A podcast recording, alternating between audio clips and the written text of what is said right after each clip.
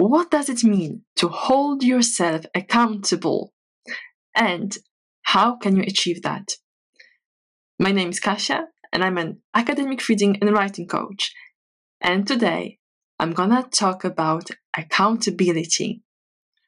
In the last episode, we were talking about rocks, pebbles, and sand, and how this simple analogy can help you with identifying your major tasks and projects.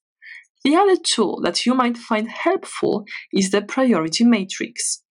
The priority matrix, or in other words, the Eisenhower matrix, is a tool that was first designed for professionals and was used by businesses and organizations.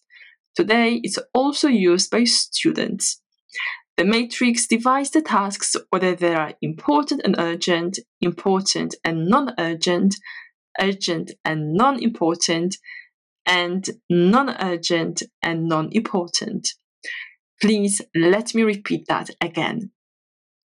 So, if there is a task which is important and urgent, you simply do it.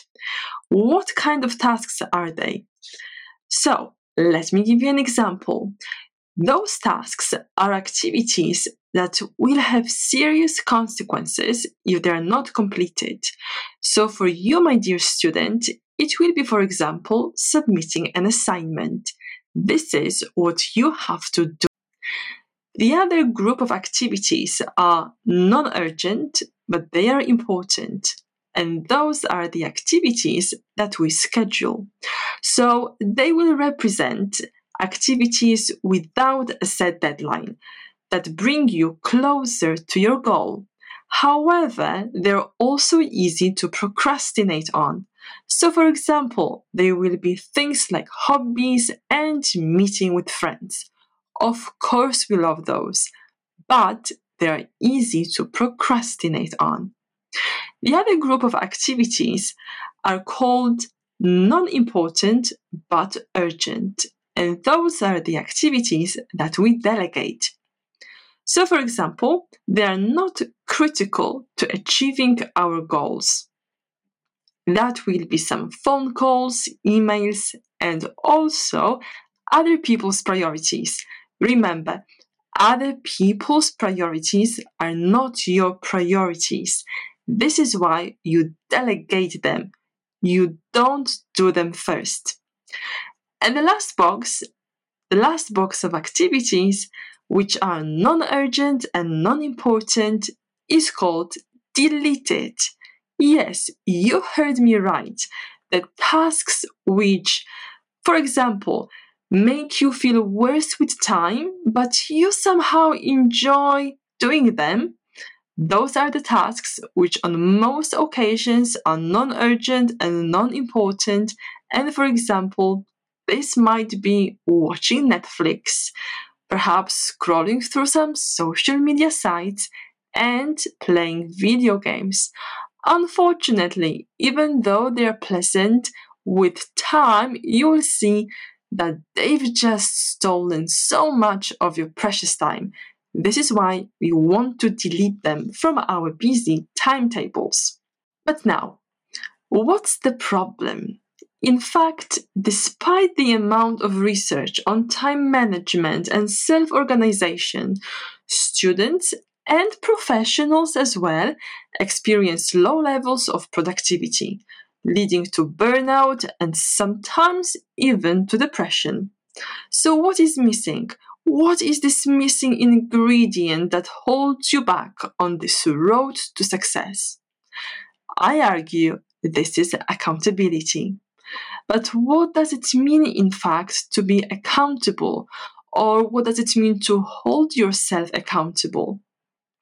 So, a dictionary definition says that holding yourself accountable means engaging in self discipline to complete both old and new goals. Again, you might want to say, easier said than done. So, what does it look like in practice? Let me give you a couple of examples. Some of my friends, some of my friends pay a specific amount of money to their spouse or friend whenever, for example, they miss a workout. Of course, when they want to get fit or lose some weight. So their aim is to work out every day or every other day. So when they miss a couple of workouts, and in fact, for every workout they miss, they've got to pay some money. Some other friends can't access their social media profiles unless, for example, they finish a major project. And if you wonder how I hold myself accountable, I've got to tell you a little secret. In fact, I have a contract with my students. So each Tuesday, when I see my students in class, I tell them which major task I've completed since I last saw them. And even though I don't pay them any money for not completing my tasks, the very fact that I would not keep my words to my students is such a motivational force for me that holds me accountable.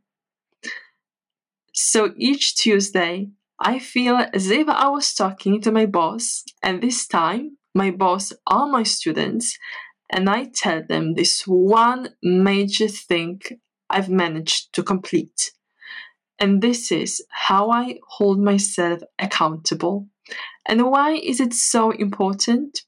Because I believe that accountability breeds confidence. Let me repeat that one more time. Accountability breeds confidence. In other words, you will not trust yourself and that you can complete a major task or a project if you keep breaking a word to yourself. Your confidence in yourself will drop over time, and as a result, you will become less likely to achieve your goals. So let me repeat that again. Accountability breeds confidence. So even though you've applied the rocks, pebbles, and sand analogy, and perhaps you have even done the priority matrix, and now you know which tasks you need to do first, which tasks you need to schedule, delegate, and never do them again. But even if you fall behind, and even if you feel that this time you didn't accomplish your goal, Perhaps this is the missing ingredient. Perhaps you need to find a way to hold yourself accountable. All right, my friend, I hope that this shorty episode has helped you, in fact, reflect on your time management and self organization strategies. And I also th- hope that you found that inspirational and motivational. So, once again, thank you for hanging out with me. And please remember that if you have any questions, just reach out to me. And as usual, I'm more than happy to answer your queries. And please remember, if you have a friend who will benefit from this episode, share it with them. I would be so very grateful. And if you listen to this podcast on Apple Podcasts, please leave me a review. Let's reach as many students as we can so that they can also make progress quicker with less time and less overwhelm. All right, my friend, I'll speak to you soon. Same time, same place. I can't wait.